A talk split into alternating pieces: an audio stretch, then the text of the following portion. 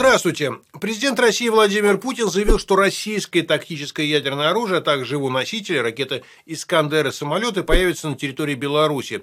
Интересно, что об этом кардинальном шаге объявила Россия, а не еще недавно безъядерная Беларусь, на территории которой отныне будет находиться ядерное оружие со всеми попутными рисками, что пережившая Чернобыль республика помнит очень хорошо. С сайта МИД Беларуси еще не успели убрать уже безнадежно устаревшие компрометирующие цитаты. Беларусь проводит последовательную политику в сфере ядерного разоружения, нераспространения оружия массового уничтожения и экспортного контроля. Наша страна является одним из государств-учредителей Гаагского кодекса поведения против распространения баллистических ракет.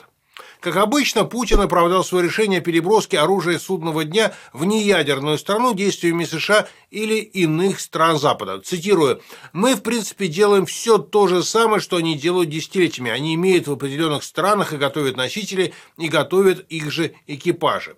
После заявления Путина российские СМИ немедленно начали публиковать материал о том, что в Европе находится тактическое ядерное оружие США а как в Америке. Как всегда, вопрос о нюансах, точнее, в динамике вопроса.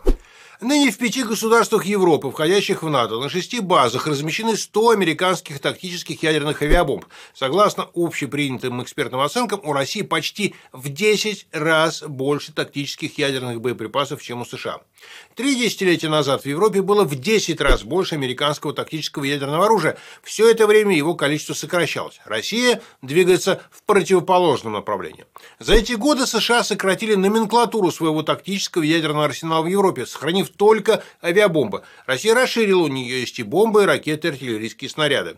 В начале 90-х американское тактическое ядерное оружие в Европе было развернуто в семи странах и на большем количестве баз. Россия пошла другим путем увеличения количества государств, в которых размещены ее ядерные боеприпасы. США только в последние годы приступили к модернизации своего ядерного арсенала. Впервые после окончания Холодной войны Россия начала этот процесс в начале 2000-х годов, модернизировав более 80% 10% своих стратегических ядерных сил и значительное количество тактических.